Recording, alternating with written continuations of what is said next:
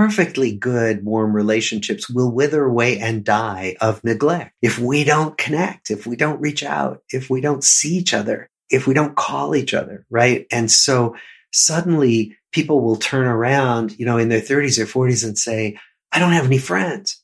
I've fallen out of touch with my college friends, with my school friends, whatever. And so what we find is that the people who are better at maintaining these connections and making new ones are the people who really thrive. So, what if the key to living a good life is actually closer than we all realize? I mean, whether you're a longtime listener of the podcast or this is your first time tuning in, I bet some part of you is searching for the answers to living a good life, a meaningful life. You probably wondered what the keys to happiness or good health or fortune are. And in our last episode, I shared a simple model for a really good life that I call the good life buckets. If you haven't listened, by the way, be sure to tee that up right after this. Now, one of the three good life buckets that I spoke about is what I call the connection bucket. It's all about the depth and quality of our relationships and the effect they have on our ability to live good lives. And today we're diving even deeper into the role that relationships and people play in our ability to feel human, to feel alive, and to flourish in all parts of life with a very special guest.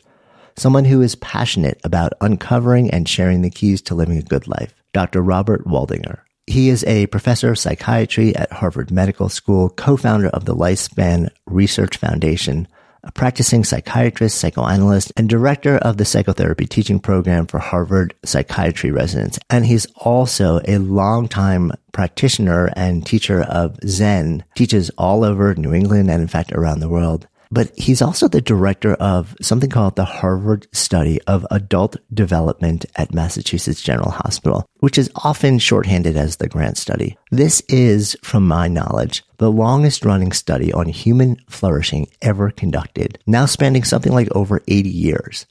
The insights that have come out of it are profound and also, for many, really surprising especially in the context of the importance of relationships on our ability to be happy no matter what else comes our way from health to good or bad fortune to money or lack thereof. So Bob is also the co-author of a fantastic new book, The Good Life.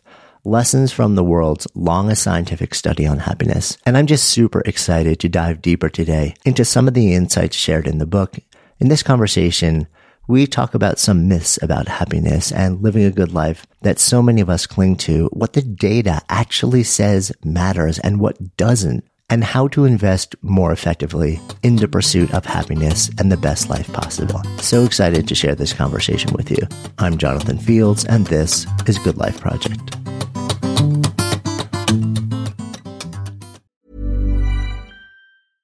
This is Paige, the co-host of Giggly Squad, and I want to tell you about a company that I've been loving, Olive and June. Olive and June gives you everything that you need for a salon quality manicure in one box. And if you break it down, it really comes out to $2 a manicure, which is absolutely insane. It's also so easy to get salon worthy nails at home with Olive and June. The difference between how your nails used to look when you did them yourself and now with the Mani system is a complete game changer. The best thing about Olive and June too is it's a quick dry, dries in about one minute, lasts for five days, and full coverage in up to one to two coats. Visit oliveandjune.com slash perfect Mani 20 for 20% off your first system. That's oliveandjune.com slash perfect Mani 20 for 20% off your first system system. Hi, this is Jannese Torres from Yo Quiero Dinero. If you own or operate a business, whether it's a local operation or a global corporation, partnering with Bank of America could be your smartest move. By teaming with Bank of America, you'll enjoy exclusive digital tools, award winning insights, and business solutions so powerful you'll make every move matter. Position your business to capitalize on opportunity in a moment's notice. Visit bankofamerica.com slash banking for business to learn more. What would you like the power to do? Bank of America NA, copyright 2024.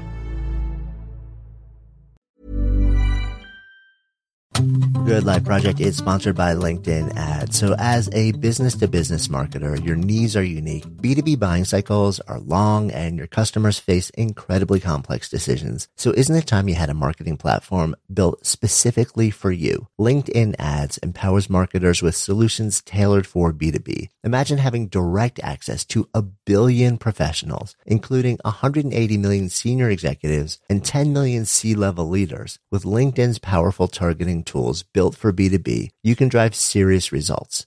LinkedIn ads generated two to five times higher return on ad spend than other social platforms in the technology space. We've actually tapped the power of LinkedIn ads a number of times ourselves and the campaigns have been really successful. If you're ready to revolutionize your B2B marketing, try LinkedIn ads with a $100 credit on your next campaign. Terms and conditions apply. Go to linkedin.com slash goodlifeproject to claim your credit. That's linkedin.com slash goodlifeproject or just click the link in the show notes. Terms and conditions apply.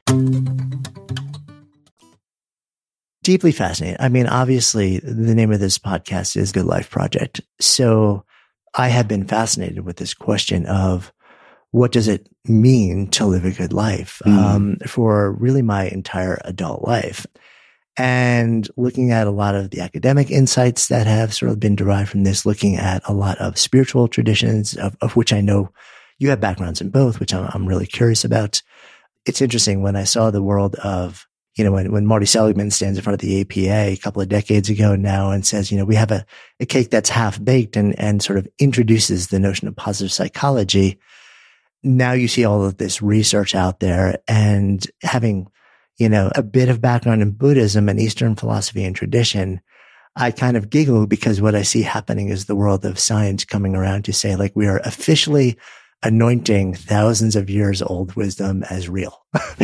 yes, exactly. I wonder with your background, because you have this dual background, like what's your take on all this?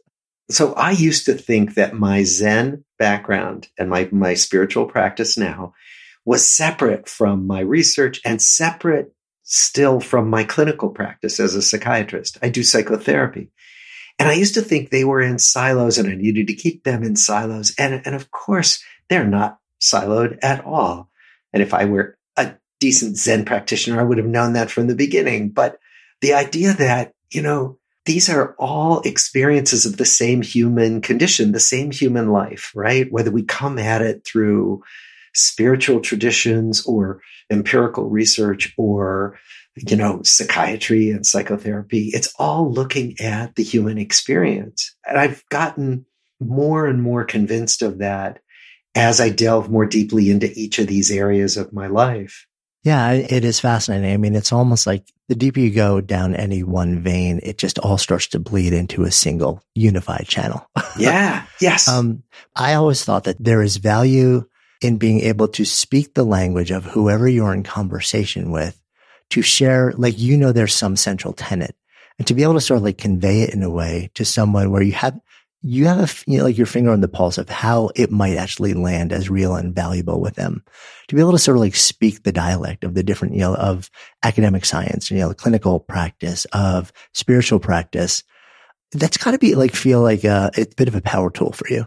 Well, it is a bit of a power tool in that what I can do, for example, some of the, the things that I know to be true from my spiritual practice, from Zen, when there's science behind it, I can talk to scientists and say, we've got data about this. This is not just my opinion. This is not just the Buddha's idea.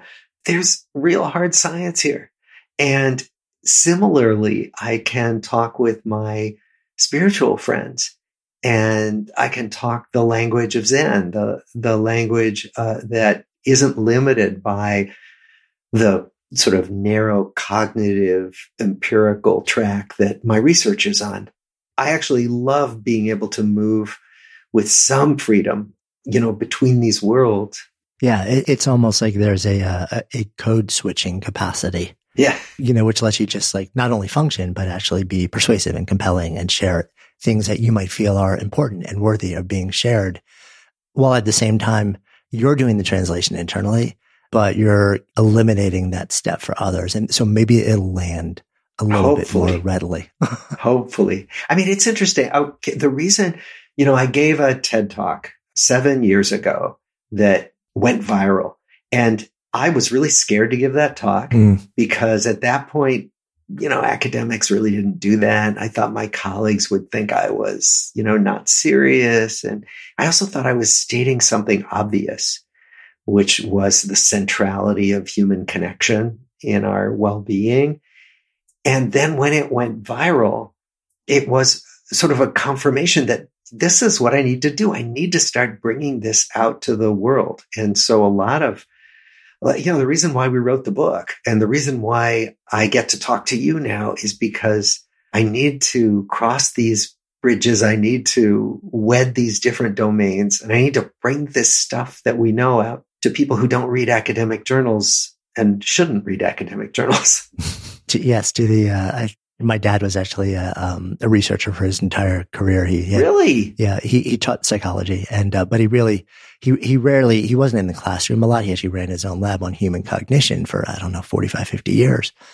You know, it was always interesting because, you know, we would have conversations over time. How many people, and, you know, he published, you know, like a, a ton and spoke a ton. And, but the number of people that would read any particular publication was always like, you could like count sometimes you like with on your fingers. Exactly. exactly. I mean, you know, and we work so hard on these papers that we publish and we're so proud of them. And I just, you know, I realized that particularly the, the research I've done, you know, we have spent millions of dollars of taxpayer money, right? You know, from NIH and really thank goodness they funded us because it's the only study like it. But if we don't bring that out to the world, what are we doing?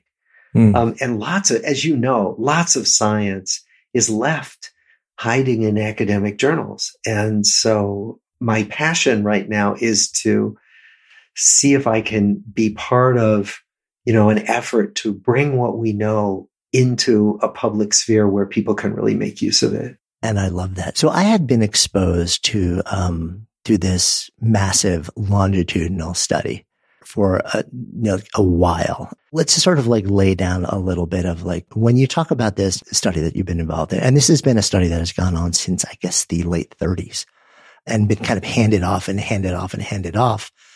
Take me into the origin of this, how it came to be, what was the intention in the beginning, and who was in it, like when this kicks off at 38? Initially, it was two studies and they didn't know about each other. One study was started at the Harvard University Student Health Service with Harvard undergrads. So it was 19 year olds, sophomores chosen by their deans as fine, upstanding young men. And it was a study funded by Mr. W.T. Grant, who owned the chain of department stores.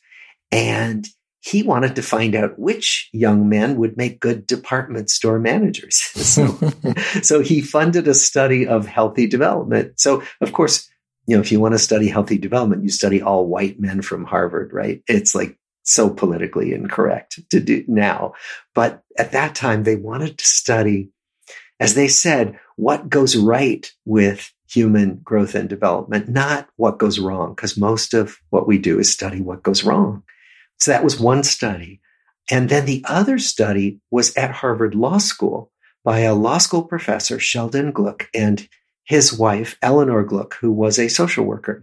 They were interested in how some children from really not just disadvantaged background, but troubled families, how those kids stayed on good developmental paths and didn't get into trouble. Like, how is that possible? And so they wanted to find the factors that allowed some kids to do all right, you know, even though they were born with two strikes against them.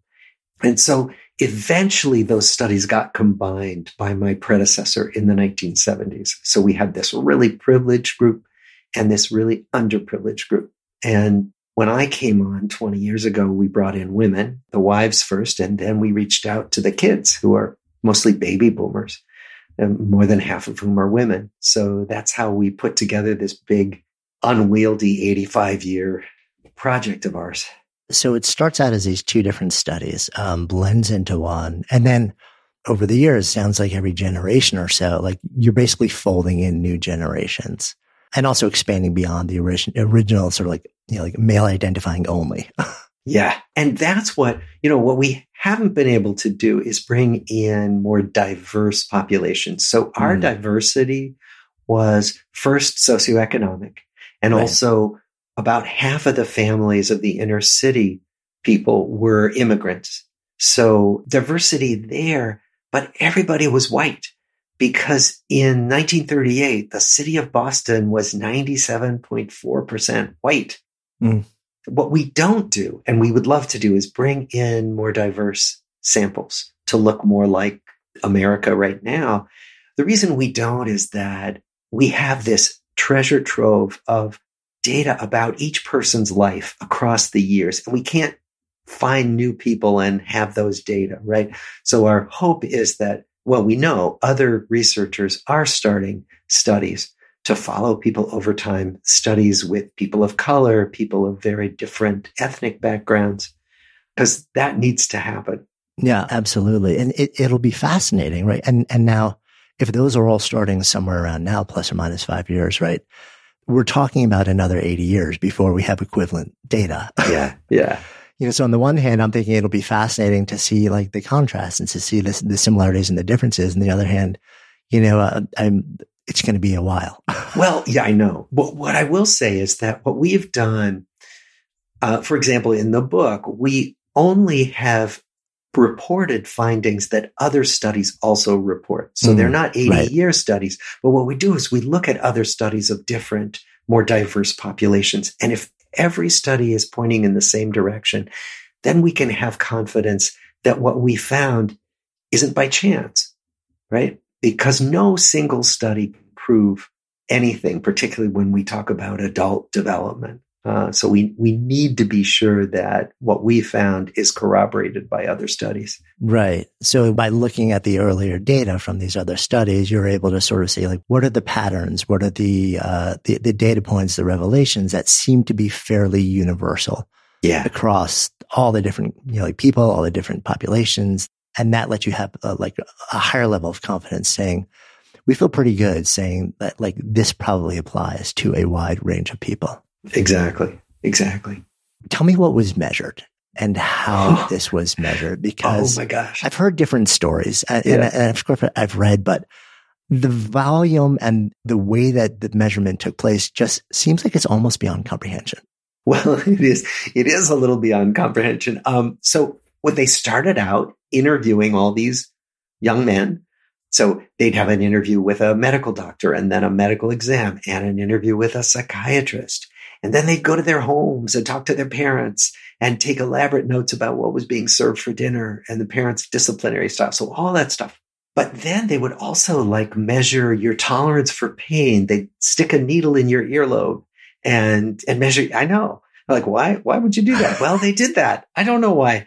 They did elaborate measurements of their body habitus and their skulls because in the 1930s, they believed that the shape of your body and the shape of your skull had something to do with your intelligence and your personality.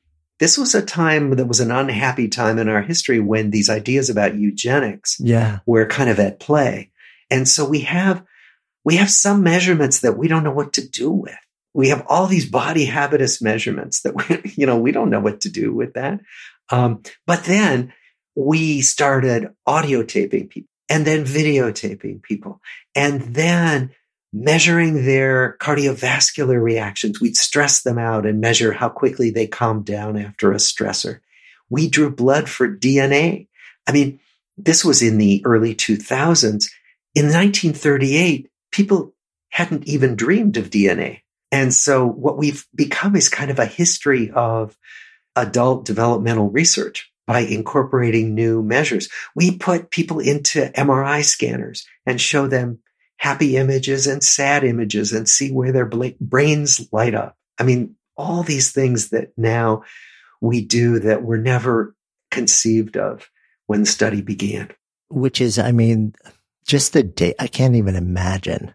You know, you've got quantitative data and qualitative data because you know, part of it is actual lab work. Part of it is like observations and interviews. Yeah. Um, which also means that you've got the interpretation, the perception, the potential bias of all of these observers built into it over time as different people would rotate in also. So it's not just data about the individuals. To a certain extent, it's also data about the observers and the mode of observation. Absolutely. And we're very aware, first of all, by reading some of the quaint notes yeah. about the families and some of the biases that are just so, such clear biases. But then also thinking about our own quaintness, our own biases, our own, you know, and, and so one of the things we do is we make our data available to other researchers. We have collaborated with many, many different researchers. The idea being that other people are going to ask questions of our data that we wouldn't think to ask. And other people hopefully will be free of some of our biases and look at, look at things differently. And we're going to archive these data so that, you know, 20, 50 years from now, people will be able to use these data when they have different lenses on. Yeah. Is the intention now, because this has now gone on far longer than like Mr. Grant originally. oh yeah, looked at and funded. So that you're now you're multi generations into this study. Um, it's got you know like government funding. Is there an end date to this, or is the intention now to just keep it going? You know, there may be an end date to this because we're thinking about how do we reach out to the third generation if the third generation includes people who are now toddlers mm. and people who are now in their late 50s like, how do you call that a generation? Right. And so we're thinking there may be a time when we should make these data available clearly for future researchers, but we should hand the baton. And so that's what we're working on now. We're think, trying to think this through. Yeah, no, it's, it's got to be such a fascinating moment um, in this this grand uh, multi generational experiment.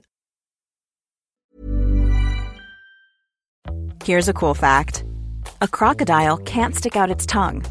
Another cool fact you can get short term health insurance for a month or just under a year in some states. United Healthcare short term insurance plans are designed for people who are between jobs, coming off their parents' plan, or turning a side hustle into a full time gig. Underwritten by Golden Rule Insurance Company, they offer flexible, budget friendly coverage with access to a nationwide network of doctors and hospitals. Get more cool facts about United Healthcare short term plans at uh1.com. Hey there, it's Michele Norris. I'm host of a podcast called Your Mama's Kitchen. When I travel, I'm usually looking for a way to find a taste of home when I'm not at home. And one of the things I love to do when I am at home is entertain. And Airbnb allows me to do that. When I was in California recently, I rented a house that had a great kitchen. And when we were sitting around the table, we we're all thinking, we're in someone else's house. Someone could be in all of our homes as well. If you have a home, but you're not always at home, you have an Airbnb. Your home might be worth more than you think. Find out how much at airbnb.com/slash host. Good Life Project is sponsored by Lexus GX. So have you ever owned something that inspired you to just up your game? For me, it was this high-end mountain bike. I love the ultralight frame, the suspension, the precision gearing, and I realized it deserved to be ridden to its full potential. So I started training harder so I could experience the joy it could give back to me. And it paid off. That bike helped me discover just new levels of performance and straight up joy. When we own exceptional things, they inspire us to do exceptional things. The all new Lexus GX has an exceptional capability that will have you seeing possibilities you never knew existed. Its advanced technology and luxurious interior mean that wherever you go, you'll never go without. Imagine tackling rugged landscapes with the available 33 inch all terrain tires and multi-terrain select, then unwinding with the available front row massaging seats. This is a vehicle that inspires you to go further to live up to its full potential. So why settle? Live up to the all new Lexus GX, luxury beyond limits. Experience amazing at your Lexus dealer.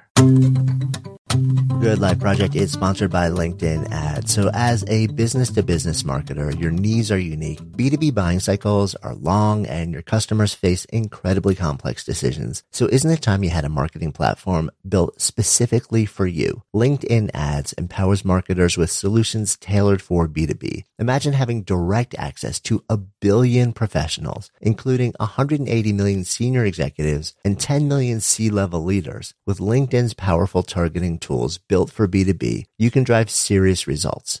LinkedIn ads generated two to five times higher return on ad spend than other social platforms in the technology space. We've actually tapped the power of LinkedIn ads a number of times ourselves and the campaigns have been really successful. If you're ready to revolutionize your B2B marketing, try LinkedIn ads with a $100 credit on your next campaign. Terms and conditions apply. Go to linkedin.com slash goodlifeproject to claim your credit. That's linkedin.com slash goodlifeproject or just click the link in the show notes. Terms and conditions apply. Let's zoom the lens out a little bit. You know, so the original intention was, can we identify people who would potentially be good for management for commercial purposes? Now it's much broader, really understanding, you know, human development, human flourishing, um, all that, you know, like what makes us happy, what allows us to live good lives fundamentally at the end of the day. Before we get to some of the things that you really tease out, talk to me about some of the mythology about what people have thought in disha of a life well lived oh, yeah. that are largely like turning out to be mythology. yeah. Well, and there's still myths that we cling to. So, you know, the idea that being rich is going to make us happy, is going to make us feel like life is meaningful turns out not to be true. And we study it and we have good data, not just in our study, many studies, right? That making more money does not make you happier. Once you get your basic material needs met. So actually a study recently said about $75,000 a year annual household income is what you need. And that beyond that, you don't get much of a bump in happiness as you make more money. People are amazed at that. You know, young people starting out still say, I gotta be rich. Similarly, famous.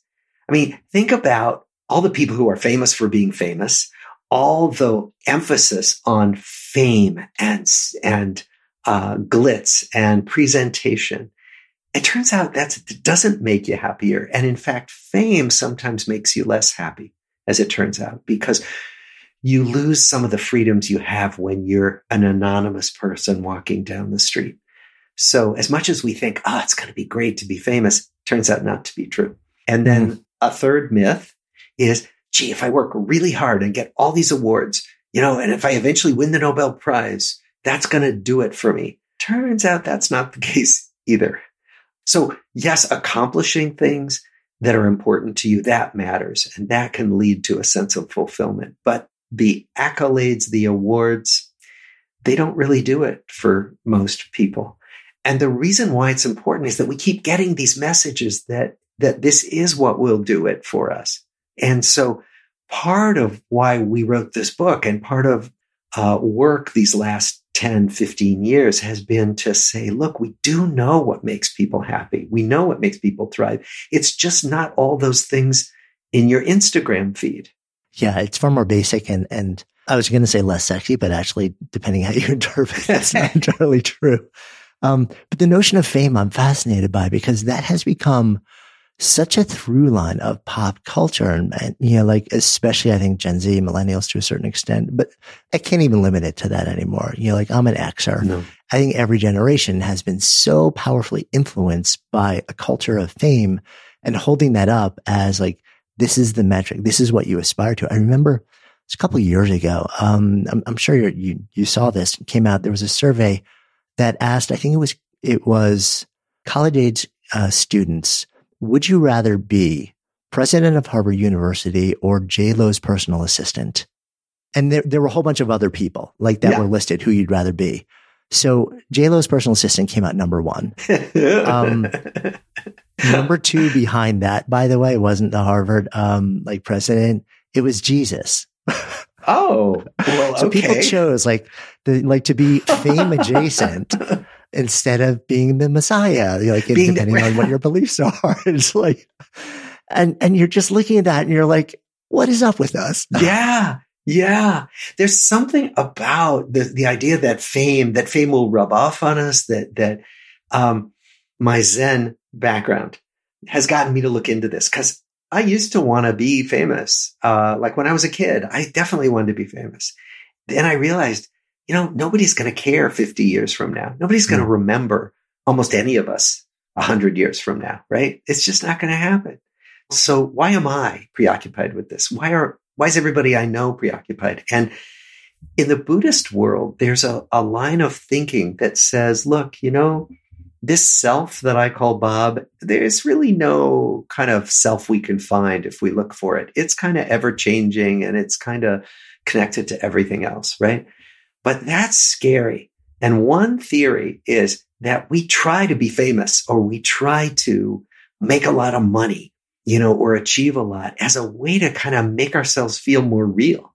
Mm-hmm. Like we really do exist and we really do matter and we're going to live on after we die. And that's what came to me as you're describing that. I'm like, part of it, I'm sure it makes sense that it, it, maybe it's a quest to feel more real in the moment, but also you got to imagine part of it is a quest for immortality to a certain yeah. extent as well. yeah. You, you, know, like if I'm famous enough, I will be remembered for, you know, like time immortal. yeah. And good luck with that. Right. You know, because almost nobody is remembered. I can't name all the US presidents. Lord knows no, I can't I, r- name the British monarchs. No, I can't come close to any of those. Um, so money is interesting also, you know, because for so long, that was held up as the ultimate indicator of, you know, like quote, success. Like that is what we aspire to. Like the good life is the moneyed life. And I've often wondered, well, you know, like what does money represent? Like that, that it would actually make us believe that because you know, money's money. It's, you know, it's paper. It's, it's metal. It's empty. right. What is that a proxy for that makes us feel that, you know, so in my mind, I'm curious what your take is. You know, we're talking about things like security and status. Yeah. You know, yeah. and I can see like there's, it's got to be so deeply ingrained in us as human beings to want both of those things. Going back to your Zen background, security, mm-hmm. if there was an illusion, yes, that's the ultimate. exactly. I mean, if we ever thought we could be finally secure, just think about COVID coming along and whacking us all upside the head, right? Like, you know, these things are coming along all the time that we can't control and often can't anticipate. But there is this longing for safety and security. And I think also status. And, and I do wonder, you know, to what extent were we programmed evolutionarily to want mm. status because status meant we'd survive and right. pass on our genes? I don't know. I'm making this up now. But why do we care so much about status? Uh, but we do, and it comes up in me too. You know, Mr. Zen practitioner, I still feel that way and have to kind of see it for what it is. Yeah, I mean, I mean, it comes. There's all this um, research around, you know, comparison. You know, the research that you were talking about money, and you know, where you know people were asked, you know, would you rather make a hundred thousand dollars but be surrounded by a community of people where all of your friends were making one hundred and fifty thousand, or make 75, but know that everybody around you is making 50. And most people chose, you know, like to make less money, but know that they were making more than everybody around them. And one of the things we know from research is that when we compare ourselves to other people more frequently during a given day, we're less happy. Mm. And so what that comparison, which social media just begs us to do, right? right? That comparison leaves us less happy. And if that is one of the fundamental sort of like uh, through lines of social media, it's not hard to make that leap. That's just sort of like the general state of humanity from an affect standpoint these days. Yeah. Yeah. So these things like that we've held up for so long as like these, these are the measures of success. They're not it. Um, the study does, however, not just leave you hanging. right. It points you pretty fiercely in one very specific direction. Yeah.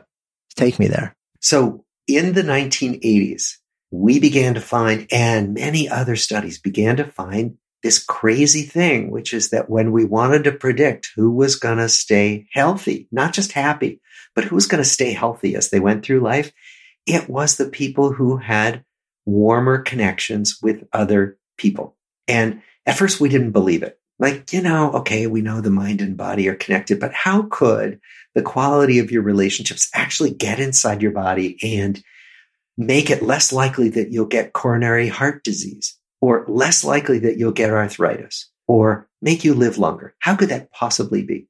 So we've been now studying the mechanisms by which this happens. But initially, we didn't believe it until many other research groups began to find the same thing. And now we know that in fact, being socially isolated is really bad for our health and happiness, that being lonely and one in three people will tell you on any given day that they feel lonely. Being lonely is dangerous to our health. So what we find in our study is that relationships confer this amazing health benefit and happiness benefit, both. And that the people who were the, the most connected were it stayed sharper, their brains stayed sharper, and they were the healthiest as they went through life.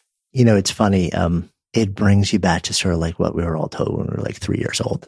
yeah. It's like all the fun, the fundamental messages, you know, like on the, like the cutesy little toddler posters that were like in a room. Um, you know, it's sort of like, but everybody's looking for, give me the technology, give me the pill, give me the app, give me like the breakthrough modality that is going to make me mm. 10 times healthier, 10 times happier, 10 times more.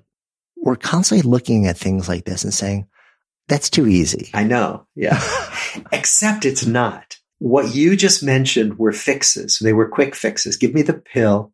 Give me the hack, right? What we're talking about are practices, our lifelong practices.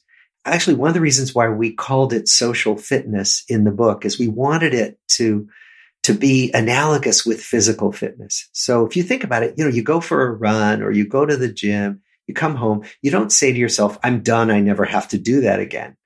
You, everybody knows, you know, we need to take care of our bodies. It's an ongoing practice. And what we find is that investing in our relationships, taking care of our relationships, building them, making them stronger, it's a practice and that it involves little decisions you can make every day, every week, and that you want to keep making as you go through life.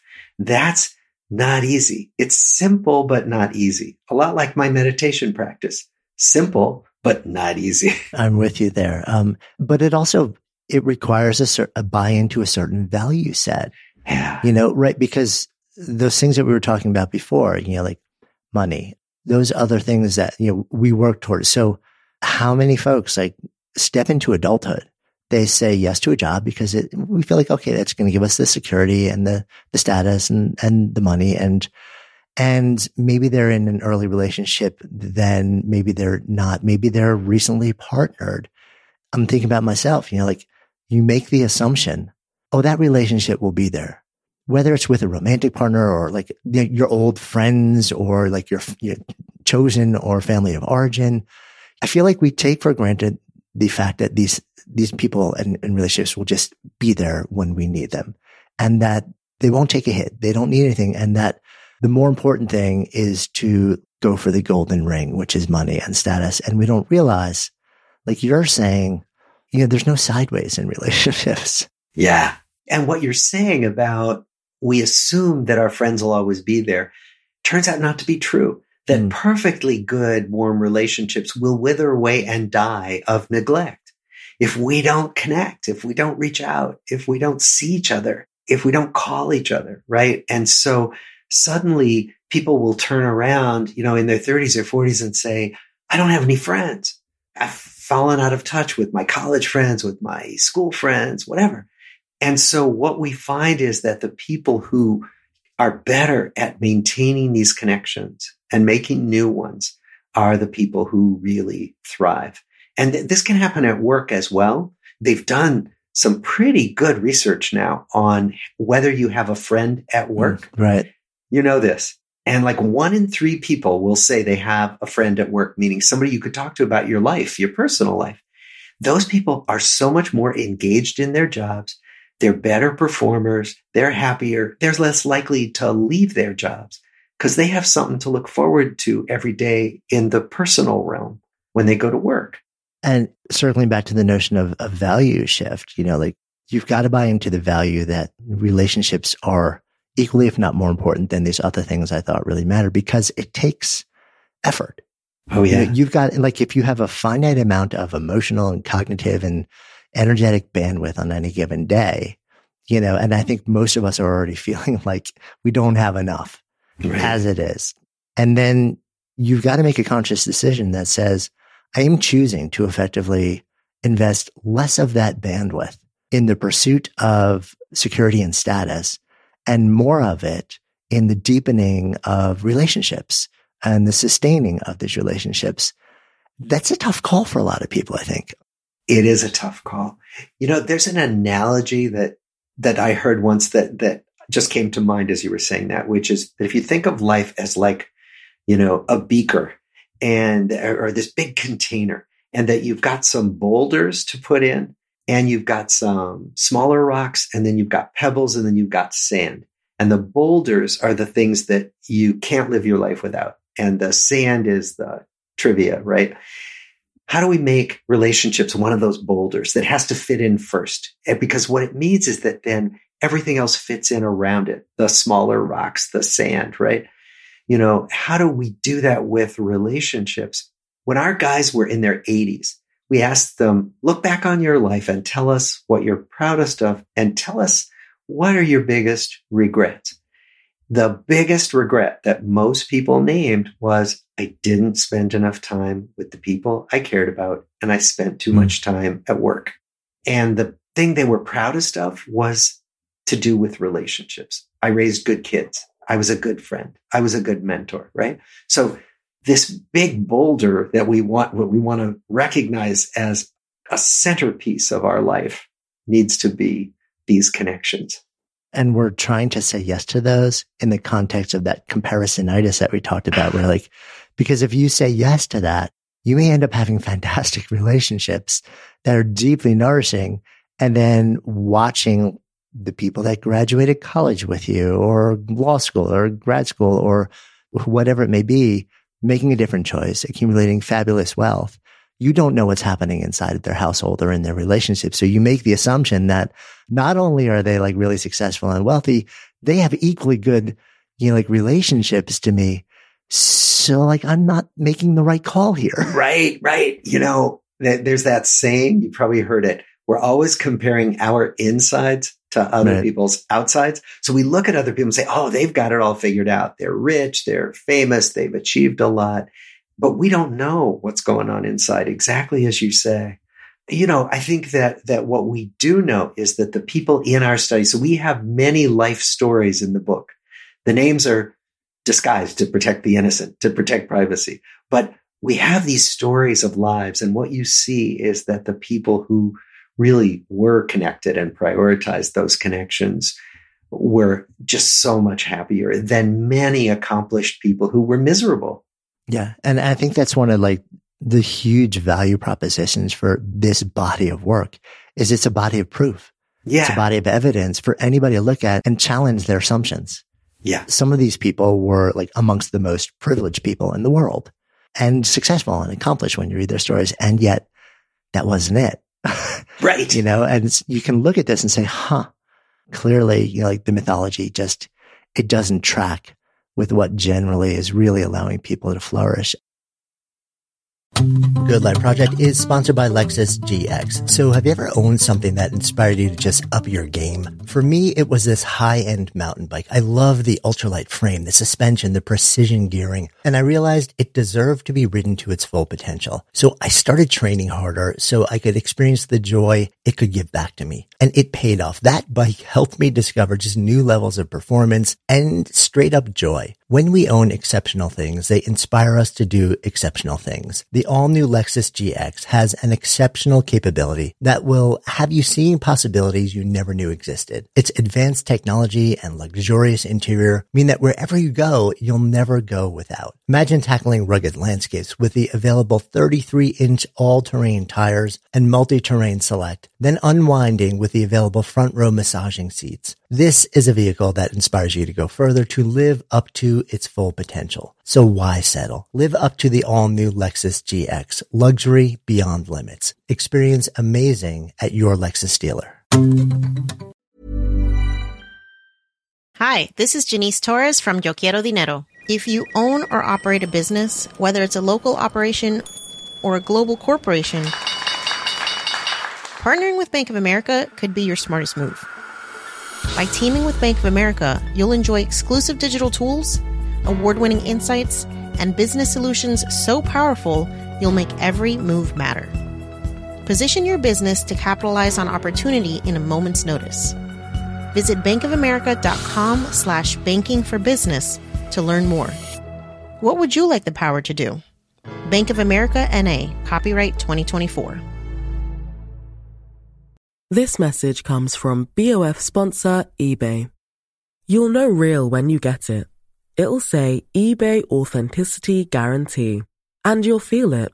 Maybe it's a head turning handbag, a watch that says it all, jewelry that makes you look like the gem, or sneakers and streetwear so fresh every step feels fly. eBay gets it. So look for the blue check mark next to that thing you love and be confident that every inch, stitch, sole, and logo is checked by experts. With eBay Authenticity Guarantee, you can trust that feeling of real is always in reach. Ensure your next purchase is the real deal. Visit eBay.com for terms. Imagine the softest sheets you've ever felt. Now imagine them getting even softer over time. That's what you'll feel with Boll and Branch's organic cotton sheets. In a recent customer survey, 96% replied that Boll and Branch sheets get softer with every wash. Start getting your best night's sleep in these sheets that get softer and softer for years to come. Try their sheets with a 30-night guarantee. Plus, get 15% off your first order at bollandbranch.com. Code BUTTERY. Exclusions apply. See site for details. You mentioned this, this phrase, um, social fitness, which you share in the book. And it really, it does, it introduces the idea of building social connections as a practice, as an ongoing thing. Take me a bit deeper into what this practice looks like. Probably it starts with taking stock of what's in your life already, in your relationships, and what you'd like some more of. So relationships provide us with all kinds of different things that we need. Like, you know, some relationships are fun and we play together. Some relationships, you know, somebody comes over and loans us a tool to fix something. And some relationships are, you know, as we asked our men at one point, who could you call in the middle of the night if you were sick or scared? Mm. Some relationships are the people who have your back and always will. And so the first step is to kind of take stock of who you have in your life and what they offer and what you give to them, hopefully. And then what might you want more of? And then think about, well, where might I be able to build those kinds of relationships or shift a current relationship so that I get some more, some more fun or some more ability to confide in this person, whatever it might be. But really first take, taking stock and then really being active in reaching out, in changing the mix. So a friend you've always done one set of things with, see if that friend will do some different things with you. See if that romantic partner will go on a date and do something completely different with you than you've ever done before. You know, change it up. Um, so it's, it's activity, as we were saying. It's, it's activity in the service of uh, having more of what nourishes you in these relationships. It doesn't have to be in one relationship. You know, one of the myths that we sometimes have is that, you know, our romantic partner is supposed to give us everything. So not true. Mm. And many people don't have romantic partners. And you don't need a romantic partner to get these benefits. You need some people in your life who are there for you. They don't have to be people you live with. They don't, you don't have to have a marriage certificate. None of that. Yeah. I think that's such an important point also, right? Because talk about one of the other sort of like mythological aspirations for, you know, like a good life. You check the box of like finding that perfect person.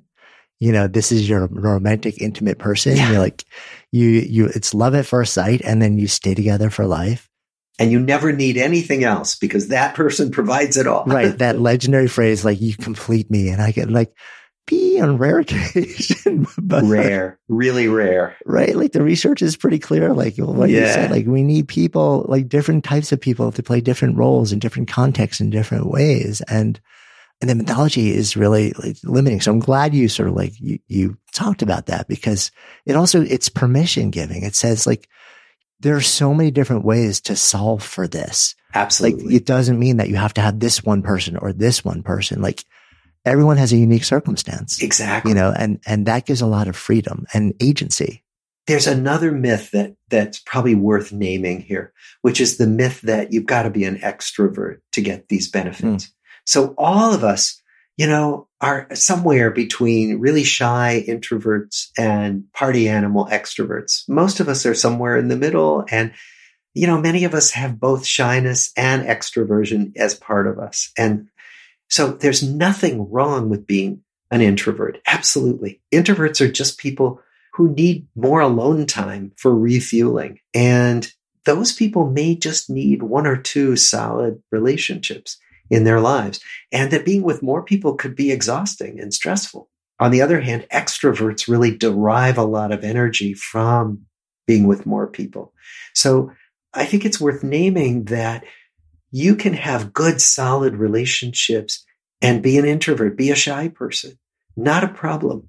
Yeah. And it's not necessarily a volume game. And you talk about no. this as, you know, there's the frequency and the quality that, and the, these are these two sort of like features that you talk about when you're thinking about like the people that you might bring into the mix that would really make for a nourishing life. You know, volume wasn't a part of that equation. right. Exactly. It isn't part of that equation that each person has to find that what the right number is for themselves. And of course, there's no absolute right number for anyone, but you know, what's the mix right now in your life that, that seems to work for you in terms of numbers of people in your life? You have an interesting exercise around this also. I think you call it the, um, the social universe experiment.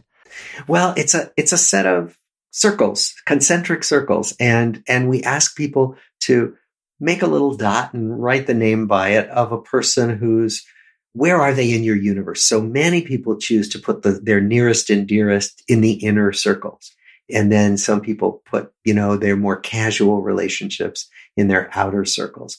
And it can really be helpful just to see, well, how many people are your nearest and dearest? And how many people do you have in those outer circles uh, who are more casual? And by the way, casual relationships are great for us and they matter you know, the cashier at the grocery store who you say hi to and exchange some pleasant words with every week.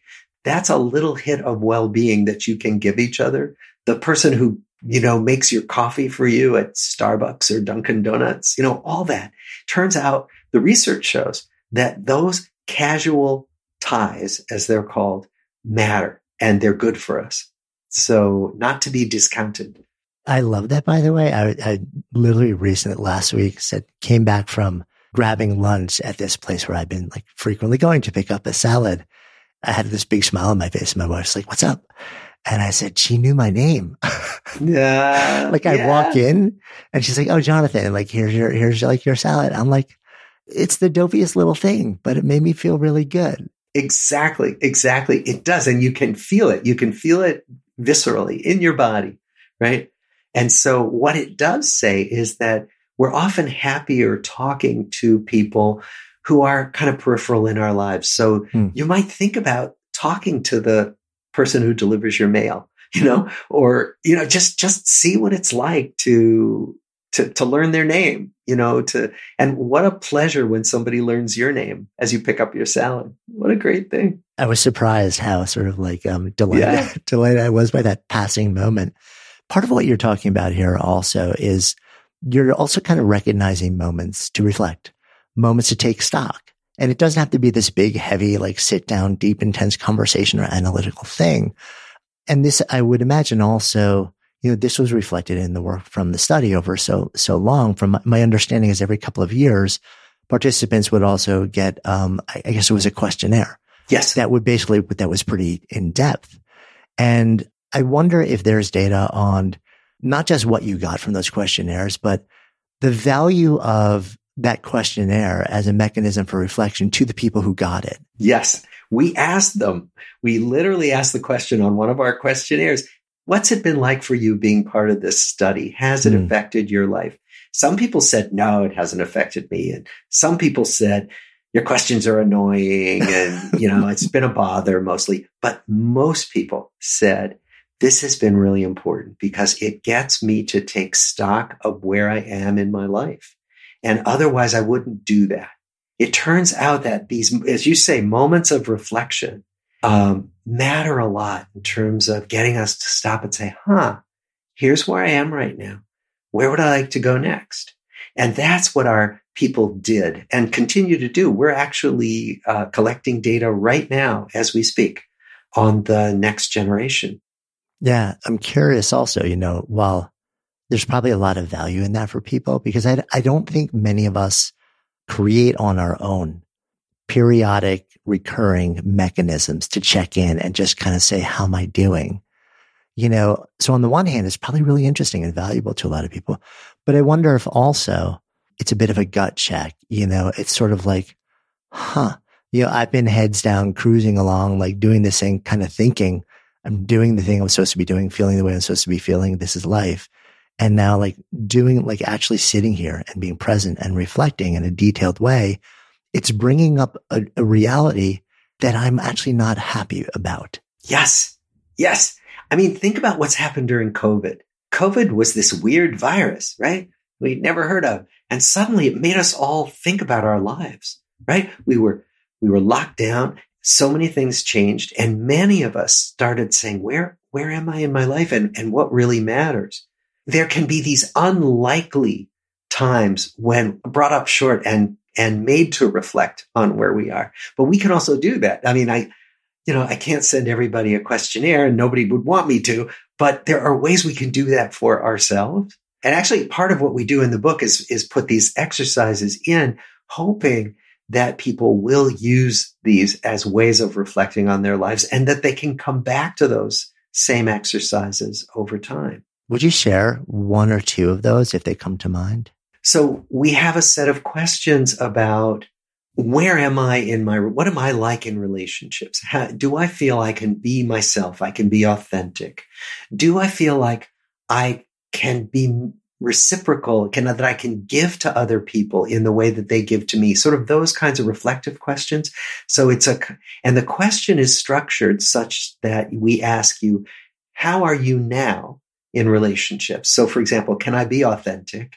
And then how would you like to be? What do you aspire to? And so what we do is we get them to rate, we get people to rate how I am now and what I want for myself. And then you can look at the the gaps if there are gaps and you you can look at places where you're just where you want to be and it's those kinds of reflections that might lead you to to do some things differently in your life i love that because i don't think we're given many tools for mm. that sort of inquiry. So i love the fact that there are all these exercises kind of built into your process and the book that we can kind of step into. Um, years back i had a conversation actually with a friend out here who shared that after his his first marriage um, didn't last when he got remarried and really wanted it to stay alive and vibrant and connected they created he and his wife created these mechanisms they called life dinner. So once a month they would go to a nice restaurant they'd get a bottle of wine they'd order a nice dinner they would exchange gifts didn't have to be anything big just like something that said i was thinking about you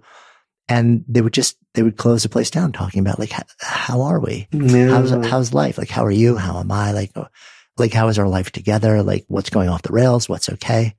And that monthly yeah. check in was like so powerful. Yet so few of us create mechanisms like that. And again, I, I wonder if it's in, in part because we feel all, already so pressed and maybe we don't value, we just assume the relationships, it's kind of on coast. yeah. Yeah. And I think, you know, what you're saying, we feel so pressed. And so we think to ourselves, please let just let that thing be okay and take care of itself. And right. so we say, please let, let my relationship be all right. And so we, we hope it will be because so many other things want to drag us away and take our attention. And so I think what this is trying to do, what my, my work right now is trying to do is to say to people, no, really do this, you know, have the monthly dinner, have the weekly date night, just go for a walk once a week with your partner, um, just to make sure that you check in because these relationships don't just take care of themselves. They really need light and air and nurturing. Yeah, no, that resonates so deeply. You know, you're using the word friend a lot. And you also referenced some of the, the, the questions in the exercise that you shared, which really spoke to this notion of being known beyond the superficial. Yeah. And you shared that like it actually, you know, these loose relationships actually do add value. They quote count. But in the context of having friends, you know, I think a lot of us would probably say we have friends. But if you really said, do they really know you? Right. A lot of us would probably say, not really. Yeah. And I wonder like whether there's a way to tease out the distinction between where you feel truly seen and known. Is that a different friend than sort of like the friend who like we may just kind of hang out with casually? Like, sure, we know each other. We kick around, we mountain bike, we whatever it is. Yeah. Is there a difference there? There is a difference and both are important. Like your mountain biking buddy is really important, right? But many of us, I think, you know, most of us want to be seen, want to feel like somebody in the world gets us. And if we're lucky, we have somebody who does, maybe more than one, and maybe people who get us in different ways. You know, maybe somebody gets me as a worker uh, in a different way than my wife gets me as her husband, you know, but, but I, I feel seen by a few people. And what a blessing when I have that. I remember I didn't have that along for a long time growing up. And then actually it was getting into a good psychotherapy where I had a therapist who I felt, oh my gosh, this person gets me. And it was like th- this experience of being seen was just so liberating. And we don't have, you don't have to be in a psychotherapy to have that. There are these places and these people in our lives who can do that, but it's worth the, it's worth the search for yeah. people who can get you in that way. But I mean, at that moment, and, and, by the way, like people can't see it, but like you were just smiling a lot when you, when you said that. Yeah, yeah. There's like, there was something embodied there.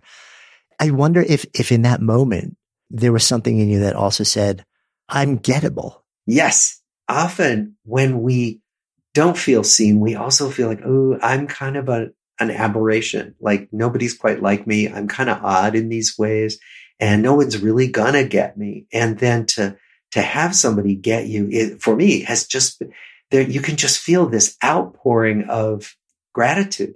I mean, that's why you, you, you saw me smiling there because I was remembering what mm. it was like. So I think that it's one of those wonderful, special experiences that we can have in relationships if we're lucky and if we keep working at it. Part of it also involves being vulnerable. I mean, you gotta, right, you gotta right. take the risk to share stuff, including sharing stuff you're not always proud of. You have to find people you can trust and people who won't be hurtful in any way as you do let yourself be vulnerable and hopefully people who can be vulnerable to you in return. Yeah, I mean it's it's that that whole notion. You know, you can't be known unless and until you allow yourself to be known. Yeah, which can be really scary. Um, I, it's one of the reasons I love you know Arthur Aron's work, which was popularizes the thirty six questions around sort of like developing intimacy, where it's you know this this these three sets of questions that start on a fairly superficial level, and then just you know the idea is is progressive mutual revelation which requires like each person to answer a set of questions starting as strangers. And, you know, first fun, topical. And then like by the end, it's like questions like, like, have you ever had a premonition about how you're going to die? Yeah. You know, like this kind of deep, scary, really things. deep, scary. Yeah. And it's mute. It's like what you're describing. It's not one sided. You've got to step into a place of being like, this might land weird with this other person who I don't know, but I'm going to go there. And it, you know, his lab found that these people, strangers running like on students, 45 minutes after this, you know, like intervention often reported feeling closer mm-hmm. to this former stranger than they were to people they had known for years. So I like the notion of being able to create experiences like that. Like I love the idea of taking a modified version of that, inviting, you know, like eight friends over to dinner. You know them all, but like they don't know each other and then have some sort of like version of something like that. So we can create mechanisms to bring this into people's lives. Someone did this for me. I was in a group of people. We didn't really know each other at a dinner party and they had this little deck of cards that the name of it was no small talk. Mm. And you could volunteer to pick a card and you would be the first person to answer this question and then everyone would go around and do it. So I I jumped in, I volunteered, and the card was how would your parents describe you? And so immediately, right. So immediately with all these people I didn't know, right, I say, right. well, you know, yeah, they described me this way. And, uh, and that part was really hard because they didn't get these other aspects. You know, I could, I immediately started talking about things that were not superficial. It was a wonderful dinner. I remember it much more vividly than most of the dinners I have socially.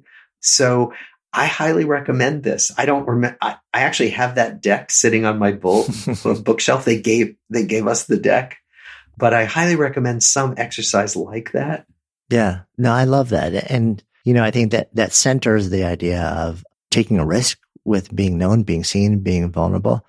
The other thing that really um, comes into, and this is something that you talk and write about, is the notion of attention. Yeah. You know, and, and awareness and presence, which I think, I think are sort of like, is there such thing as a three sided coin? Um, you know, like it's one thing to be in a room with somebody physically there. So maybe you can be like, well, of course, you know, I'm committed to this relationship. Of course, you know, like I'm, I'm home for dinner every single day, you know, or I answer the phone every time you call right? But if you're physically there, you know, but attentively, completely checked out, I almost wonder if that's more harmful than not being physically there at all. It is really hurtful to most people to get, you know, what we call continuous partial attention. Mm. And our screens do this a lot. I mean, sometimes right. my wife and I will go down for breakfast and she'll be on her email and I'll be on my phone and one of us will say something to the other and we're both half present. Right. And then what I've learned is I have to stop. I have to turn toward her. I have to make eye contact, get her to make eye contact with me. And then, then we can connect. Right. And so, you know, the, the, one of my Zen teachers is quoted as saying, attention is the most basic form of love. Mm. And I think that's a really powerful statement because it's true that probably the greatest gift we have to give to another human being is our full undivided attention. And it's increasingly rare that we do that. Which is a bit tragic. Yeah. But the flip side to me is I completely agree with everything. The flip side to me is that if you get intentional about regularly checking in, getting present and directing your attention at another being, even just for a moment, like of acknowledgement, my sense, and I'm curious what your take is on, on this. My sense is that for all the reasons you just described, it has become so rare that when you do it, you know, different than it would have landed a generation ago, it lands as something even more precious, as something even more yeah. treasured and valuable. Yeah, it does. It does. Because I think that it, it opens the way to feeling seen by somebody else and for them to see, you know, for them to see you, for you to see them. And that that is harder to get these days. Um, it was always a problem. We were always distractible creatures, but I think that the digital revolution has exacerbated it. Yeah, I think it's one of these. You know, it, it's given and it's yeah, it's it's allowed families or people who are spread across the world to be more regularly connected, especially yeah. with uh, this technology over the pandemic has actually gotten so much better to allow us to like like be visually and like see like all the the nonverbal cues and stuff like this. So on the one hand, it's like it's given something to us. Yeah, it's, a, it's given us a capacity to connect more deeply um, with people who are not easily um, present, you know, like physically with us. Right. But yeah, but then it also a different part of the technology takes the people who we can be physically present with, present with, and almost like makes us distant from them. yes. And that's what, you know, I, what I'm coming to these days is that screens aren't going away. Right. But that what we need is to be really intentional about how we use those screens. Mm. You know, like you, you and I would never have met. We're using screens to meet and you're very intentional about how you're structuring our conversation, which I'm grateful for because it's fun and it feels very connected. Right. So that to me is a really good use of this technology. On the other hand, if I'm looking at somebody else's Instagram feed and comparing myself and coming away after 10 minutes feeling drained and feeling sadder, that's a use of technology that my hope is we can all start steering ourselves away from. Right. And then coming back after that 10 minutes, maybe having been sitting across from somebody you actually claim to love for that entire 10 minutes and then coming back in a much like worse state to then Yeah. be present with them when you're all like grumbly and like annoyed and bothered and feeling less than. It's, yeah, we are weird beasts the way We are, we are weird beasts. one other thing I wanted to ask you about also is this notion of, I, I think we've talked a lot about like just the role and the importance and, and certainly the size of the data set that you had that shows how, how much this matters is big is the role of in the, earlier in our conversation, you were talking about the fact that we can now actually connect, you know, um, relationships, social connection to physiological causes and symptomology, illness, life threatening, life ending illness and, or the lack thereof, you know, which literally changes our physical and mental well-being. There's also the notion of the role of social connection in when life gets hard and that being one of the central reasons that it's so important. Like, and you have this incredible longitudinal data set where 80 years with uh, like all these different people, there are going to be like, I have to imagine thousands of moments across that data set where life got really, really hard, where there were challenges. And, you know, so the friendships play like, or family, they play a really important role in those moments. They absolutely do. So our original people grew up during the Great Depression, one of the hardest times in this country, maybe in the world. Then the Harvard guys were of the age to go off to World War II. Many of them served in combat, saw their friends killed, all kinds of traumatic things happened.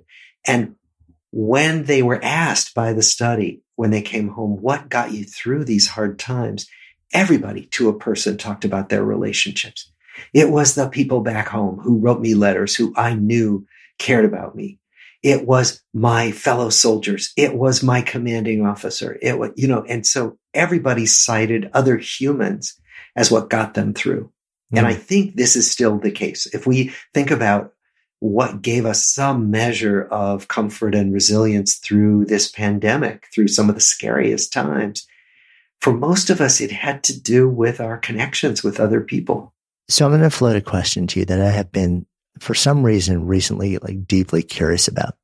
When we think about emotions or experiences that connect us deeply with other people, especially with people who are previously strangers, or we may even felt like there was an othering between us. Often we talk about compassion as sort of like the linchpin.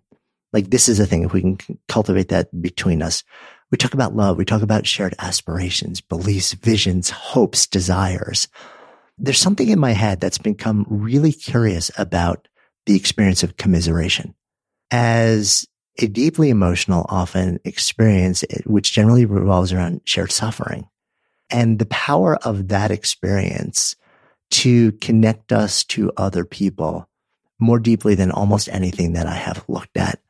I have no idea if there's any data on this, but I'm curious just on what your take is on that. Well, commiseration, I think, is part of that whole realm of whether someone else gets me, right? Mm. So if I've, you know, if I've lost a loved one to cancer and I go to a bereavement group where other people can talk about, yeah, this is what it's like.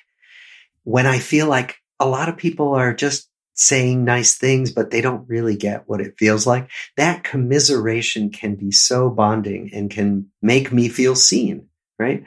And so in that sense, it can be really good. There are also people who can exploit this in our culture Yeah, and commiserate, you know, can, can Yeah. exploit our sense of victimhood and we're, we're not going to take this anymore, you know, all that.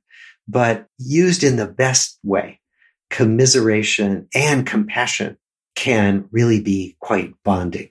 Compassion hmm. meaning to feel with, you know, I, I get it. I know what you're feeling. It doesn't mean I can fix it. It just means I'm there with you and I know how much this hurts. Yeah. That feeling of, of I'm not alone. Yeah. And imagine if you could also have that feeling of I'm not alone and it is being generated to a certain extent in relation with somebody who before you realize you shared that experience, view viewed as somebody you would never want to be in relationship with. Exactly. You may have seen the, they do these experiments. Sometimes they, they'll show them on video where they pair people and they have them do a project together, something hard. Right. And then they share their personal stories after and they realize they're people who would have hated each other, but they've bonded over this, over accomplishing this shared task. and being proud of it. And that, that changes everything. Yeah. So fascinating. You and I, I think could go in a lot of different tangents. We could. We could. respect for our time. And, and I think we've sort of like made the point of, you know, like massive data set, like decades and generations in the making and clear as day, like people matter, you know, Mm. and all the distractions and the taunts of all the other things that we think matter and, and the way that we're wired to like engage with technology and sometimes just disconnect from the human beings around us. I, I feel like we're in a moment of, of both reckoning and reimagining. And, um, are you hopeful? Depends on the day. sometimes I'm not hopeful and sometimes I'm very hopeful when, Mm, uh, especially when I see the energy that younger people bring and the willingness to just hang in there and, and forge ahead. And, you know, I, I think the other thing that, that studying these lives has helped with is the realization that I just don't know how things are going to come out. So in my despairing moments, I can think the world is terrible. Everything is going to be ruined. Everything's going to be destroyed. It's all going to end badly. But I don't know that. And many people who thought, Oh, my life is going nowhere. My relationships will never be good. Many of those people found happiness, found good relationships in their 60s, in their 70s, when they never dreamed it was going to be possible. So that's a long way of saying not knowing how life is going to turn out is one of the things that allows me to be hopeful. mm, love that. Good place for us to come full circle as well. So I always wrap these conversations with the same question have for a decade now. And I'm particularly curious what your answer is. And I have a, a sense I'm going to know what it is, um, or at least a piece of it. And the question is simply, um, if I offer up the phrase to live a good life, what comes up? Being engaged in things that you care about with people who you care about. Hmm. Thank you. Hey, before you leave, if you love this episode, Safe Bet you will also love the last episode that we have just aired, where I share a simple model for a really good life. You'll find a link to that episode in the show notes. Good Life Project is a part of the ACAST Creator Network. And of course, if you haven't already done so, please go ahead and follow Good Life Project in your favorite listening app. And if you found this conversation interesting or inspiring or valuable, and chances are you did since you're still listening here, would you do me a personal favor, a seven second favor, and share it? Maybe on social or by text or by email, even just with one person. Just copy the link from the app you're using and tell those you know, those you love, those you want to help navigate this thing called life a little better so we can all do it better together with more ease and more joy. Tell them to listen. Then even invite them to talk about what you've both discovered because when podcasts become conversations and conversations become action, that's how we all come alive together. Until next time, I'm Jonathan Fields, signing off for Good Life Project.